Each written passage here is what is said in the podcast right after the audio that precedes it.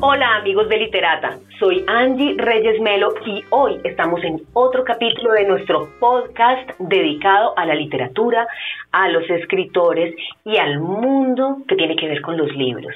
Y el día de hoy les tengo una invitada muy especial. Estoy hablando de un proyecto muy bonito liderado por María Isabel Martínez y es una librería para nosotras para las mujeres. Buenos días, Marisabel, ¿cómo estás? Hola Angie, ¿cómo estás? ¿Cómo te ha ido? Eh, muchas gracias por la invitación. No, pues imagínate, estamos en un momento en, eh, del mundo en el que cada vez la literatura femenina va eh, tomando más fuerza. Y por eso a mí me parece súper importante que hablemos de esta librería. Estoy hablando de El telar de las palabras. Es una librería que mm, ya tiene unos añitos en el mercado, pero es bastante diferente a las otras librerías. Primero que todo les voy a contar a los oyentes que en la parte de abajo del logo de esta librería, El telar de las palabras, hay un subtítulo muy interesante y es Librería de Mujeres. Eso me causó mucha, mucha curiosidad y quisiera que me, que me contaras cómo, qué significa eso, cómo fue, cómo es esa historia. Bueno, eh, la librería surge, eh, nace en el año 2016, en mayo, el 5 de mayo de 2016, 16, eh, pero antes de ello pues se hizo un estudio previo, eh, como ha sido lectora, siempre he sido una persona que, que me ha gustado la lectura, entonces he vivido entre librerías, he estado mucho tiempo, me encanta estar en las librerías y en ese sentido entonces eh, me di cuenta que los libros de las autoras eh, no estaban en las estanterías principales. Entonces eh, empecé a preguntarme qué estaba pasando ahí, empecé a averiguar dónde colocaban los libros de las mujeres, en algunas librerías las colocaban en el sótano, en grandes, en las librerías grandes, en otras en las partes de abajo de los estantes. Entonces pensé y a raíz de una lectura eh, de una obra que estaba haciendo de Alice Mundo, una escritora eh, premio Nobel 2013. Eh, ella habla, eh, escribe un cuento sobre una protagonista que tiene una librería. Entonces me surge la idea de crear un espacio de una librería y pues antes de eso pues darme cuenta que en el mundo hay muy pocas librerías eh, de mujeres. En España hay cuatro, cinco, seis librerías de mujeres, Madrid, Barcelona, Tenerife, eh, hay una en Rumania, es posible que haya en México, pero hay muy pocas eh, librerías especializadas en escritoras mujeres. Y eh, ahí empezamos a darnos la tarea como una amiga y empezamos a, eh, digamos, a gestionar, eh, a seleccionar los libros y a buscar el espacio y logramos encontrar un espacio en Chapinero Alto, en la calle 56 con Cesta, fue nuestra primera sede de la librería y allí empezamos a organizar, eh, pues se montó, digamos, físicamente la librería, pero también alternamente, eh, mientras íbamos dándonos a conocer, empezamos a tener una agenda cultural eh, de presentación de libros, de recitales de poesía, empezamos a gestionar para hacer talleres de escritura creativa, se creó el círculo del club de lectoras y eh, todo esto alimentado eh, desde las redes sociales también, afortunadamente ya estaba Facebook, entonces fue posible. Y bueno, esa es como la historia en términos generales. En este momento la librería tiene cinco personas que hacen parte de ella, que son pues socias, eh, académicas, feministas, investigadoras, activistas, eh, que pues, les interesa, les interesa el tema, les interesa el espacio y lo han estado apoyando. Eso es en términos generales, Ángel. María Isabel, y cuéntame por qué, o sea, por qué es importante que haya una librería especializada en autoras. Porque, bueno, sí, digamos que la gente dirá, pero ¿cuál, cuál es la diferencia? Que, que estén mezclados hombres y mujeres. Nosotros sabemos que es necesario ese espacio. eh, pero quisiera que nos contaras más en detalle lo que tú encontraste eh, con respecto a las escritoras, lo que has visto y, y, y sobre todo también ¿Qué, ¿Qué autoras tienes que, según lo que yo estuve por ahí investigando, tienes unos libros que no son fáciles de conseguir aquí en Colombia y tú los tienes? Sí, pues mira, eh, digamos, el objetivo fundamental de la librería es visibilizar, posicionar y promocionar a las mujeres eh, como escritoras. Por un lado, visibilizar a las mujeres que han escrito durante largos años, durante siglos, y que no han sido reconocidas. Por otro lado, posicionar el ejercicio de las mujeres como escritoras, darles un lugar, darle un lugar a la mujer como escritora. Eh, lo que nos da, lo que nos eh, generaba, digamos, eh, crear este objetivo, esta meta, es que cuando uno empieza a hacer pesquisas, a investigar qué pasa con lo que escribían las mujeres en siglos anteriores, pues lo que lo que se daba cuenta era que muchas mujeres que empezaron a escribir lo hacían con seudónimos de hombre para que les pusieran atención. y esto siempre se dio durante mucho tiempo. Algunas incluso tenían que echarse de hombres para estar en estos círculos literarios y poder, digamos, hacer eh, eh, eh tener eh, encuentros con escritores y hablar sobre obras y eso. Entonces, lo que se veía es que muchas mujeres eh, tenían muchas dificultades para escribir, pero aún así lo hacían no eran reconocidas algunas editoriales no las editoriales en esa época no no no difundían a escritoras porque en esa época se consideraba que lo que escribían las mujeres era como muy muy de lo cotidiano muy de lo de lo sí de lo, de lo normal de lo regular. Mientras que lo que hacían los, los escritores hombres pues ya era tenía que ver con otros géneros literarios. Esto va cambiando esto va cambiando no mucho eh, pero hay gran dificultad, mucha dificultad para que en estos espacios eh, literarios, llámense encuentros de poesía, llámense, bueno, encuentros de escritores y eso, sean muy pocas las mujeres reconocidas. Eh, pues hay ejemplos de ello en donde se hacen actividades culturales y y, si hay un 5% de participación de mujeres es mucho, de mujeres escritoras.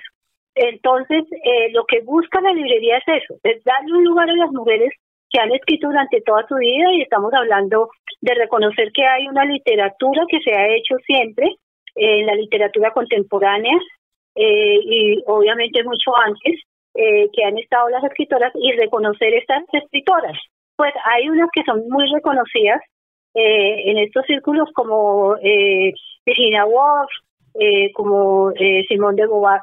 Pero pues esto de, si uno, si, si uno pregunta en términos generales, bueno, usted conoce cuántas, cuáles son las obras de Virginia Woolf, cuáles son las de Simón de Beauvoir, por ejemplo, Simón de Beauvoir era mucho más de ensayo, de hacer ensayos, de investigar. Ella hizo, escribió el segundo sexo y uno lee ese libro y, y todavía tiene vigencia y es, es como el, el, libro eh, al que consultan, eh, por un lado las feministas, pero también por otro lado historiadoras o, historiadores, filósofas, filósofos, eh, porque el libro El Segundo Sexo lo que hace es, eh, digamos, mirar a las mujeres en la evolución, a través de la evolución, ¿cierto?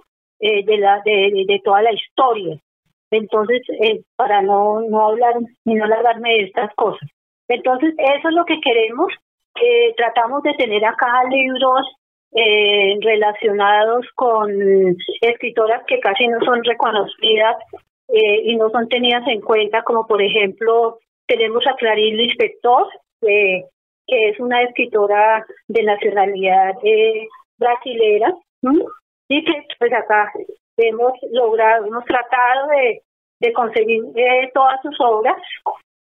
Tenemos a escritoras como Jane Austen, Jane, Austen, disculpen, eh, que también pues es una escritora del siglo antepasado, eh, que eh, escribió demasiado, demasiado, es una es una escritora exitosa, pero en esa época no era tan exitosa.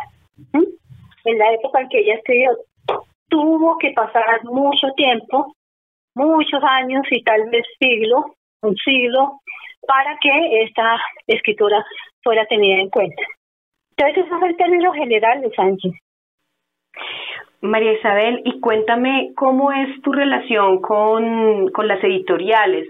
O sea, ellos, mmm, ¿qué te han mostrado o cómo has visto el trabajo con autoras? No sé si de pronto tendrás también autoras colombianas que eh, de pronto son reconocidas y nosotros los colombianos tal vez ni las conocemos.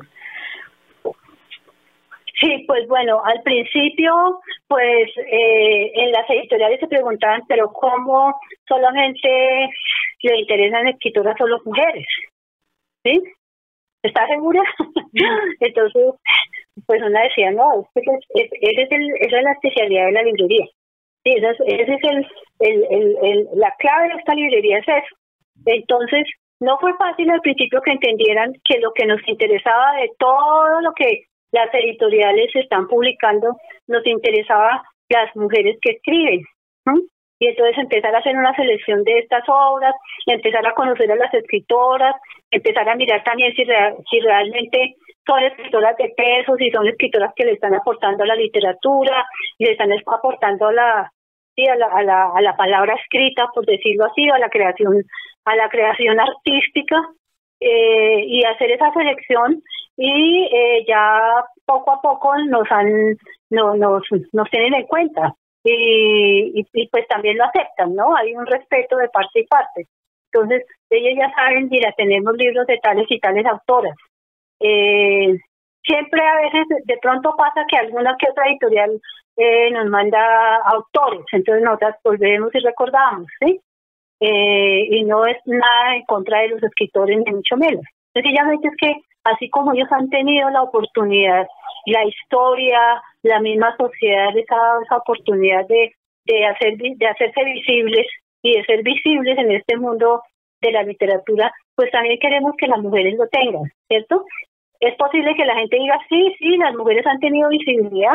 Acá tenemos a Laura, mm, a Laura Restrepo, a Piedad Bonet, está Isabel Allende, que es muy conocida, están, sí, pero eh, si uno empieza a indagar, hay muchas escritoras que quedaron en el olvido. Eh, está, por ejemplo, Lisa Múrica, que es una escritora colombiana que escribió en el siglo pasado eh, y, que, y que tiene unos aportes a la literatura y ha hecho novelas interesantes y ella escribía desde el tiempo que le quedaba y al, y al mirar su, su, su obra, pues eh, de verdad que sí, es impresionante, ¿sí? ¿Por qué no era tenida en cuenta? ¿Por qué no era reconocida? ¿Qué estaba pasando ahí? Todo eso lo que queremos como librería es que lo podamos eh, mirar, lo podemos revisar en espacios de, de conversatorios, de tertulias, revisando esta situación de por qué las mujeres escritoras no han sido tenidas en cuenta. Y María Isabel, pongámonos en este momento en la cabeza que estamos hace un año, eh, antes de que llegara la pandemia. La librería estaba en ese momento funcionando en dónde? estaba funcionando eh, desde la primera sede, la 56 con sexta, eh, nos piden el local, ahí duramos como casi tres años y medio, nos vamos para la para una cuadrita más arriba que era en la 57 con quinta, y ahí nos fuimos y duramos apenas cuatro meses porque empezó la pandemia. Antes de eso nosotros ya teníamos, ya estábamos haciendo un recorrido, digamos, haciendo, eh, habíamos andado eh, con nuestra agenda cultural, haciendo presentaciones, eh, como te decía, recitales de poesía, estábamos en el taller de escritura creativa, eh, bueno, todo esto pues nos tocó hacerlo virtual y bueno, en la pandemia que, que pasó, pues que nos tocó pues cerrarla y salirnos de ahí porque nos pidieron eh, casi que como en agosto nos pidieron el local porque el señor ya no, pues, lo necesitaba, bueno. Eh, y nos fuimos de ahí y tuvimos la oportunidad de contar con el apoyo de la Cámara Colombiana del Libro. La Cámara Colombiana nos apoya en la capacitación eh, para un sistema que se llama Alejandría, es un software de Alejandría, eh, para que nosotros pudiésemos contar con herramientas y manejar una tienda eh, virtual. En este momento tenemos una tienda virtual donde las personas que no pueden llegar a la librería por todo lo que ha estado pasando, pues tenemos una tienda virtual que es www.libreriademujereseltelar.com. En esta tienda virtual eh, aparecen pues eh, los, los libros que tenemos en nuestra librería, eh, con el prólogo, el valor, y pues si la gente está interesada, pues también ahí le explican cómo, cómo puede adquirir el libro. Estamos haciendo envíos eh, en Bogotá, pero también fuera de la ciudad, cualquier lugar de, del, del país, entonces no hay problema. Entonces, pero entonces eh, todo esto fue gracias al apoyo de la Cámara Colombiana del Libro, porque estos programas pues son caros y pues esto fue un apoyo para las librerías independientes y las librerías pequeñas como la nuestra. Y cuéntame, Marisabel, ¿cuáles son las redes sociales de la librería para que también las sigan y estén pendientes de pues todos estos libros de mujeres? Eh, sí, señora. Tenemos eh, el, de, el de la librería de mujeres, librería de mujeres en Facebook. Así se llama, librería de mujeres en nuestra página en Facebook. Ahí encuentran todas las actividades, eh, estamos, eh, bueno, todo lo que hemos hecho, las publicaciones, todo el tiempo estamos publicando eh, nuestras actividades culturales, pero también estamos publicando reseñas de libros, eh, autoras desconocidas o autoras conocidas pero no reconocidas. ahí todo el tiempo estamos publicando también obras. bueno, eso es como en términos generales. En Instagram también estamos por Librería de Mujeres el Telar de las Palabras. Mm, tenemos estas dos redes sociales y nuestro correo electrónico que es el telar de las palabras arroba gmail.com. Eso es como sobre eso que estamos trabajando y, y es eh, una forma también de encontrarnos con nuestro público, eh, con las mujeres que algunas nos tienen muy interesadas, que quieren saber más eh, sobre los temas de los libros, eh, porque aquí se encuentra literatura, como les decía, novela, poesía, cuento, pero también se encuentran ensayos, se encuentran ensayos, muchos ensayos eh, de investigaciones de temas, o sea, de temas que se han estado trabajando como feminismo, como género, como participación, política, antropología, eh, ciencias sociales, bueno, etcétera, etcétera, etcétera pero todo relacionado con, eh, con las mujeres. Estoy muy feliz, muy feliz de haber tenido esta charla hoy con María Isabel, porque yo sé que aunque ya tenemos más conocimiento de las autoras, aunque se han rescatado muchas autoras de siglos pasado y antepasado, pues que no eran conocidas, todavía falta mucho camino y todavía eh, falta muchísimo eh, esfuerzo por parte de tanto los hombres como nosotras y como toda la industria editorial, para que se sigan conociendo estas autoras y se visibilicen. Entonces el trabajo que está realizando esta librería es muy importante.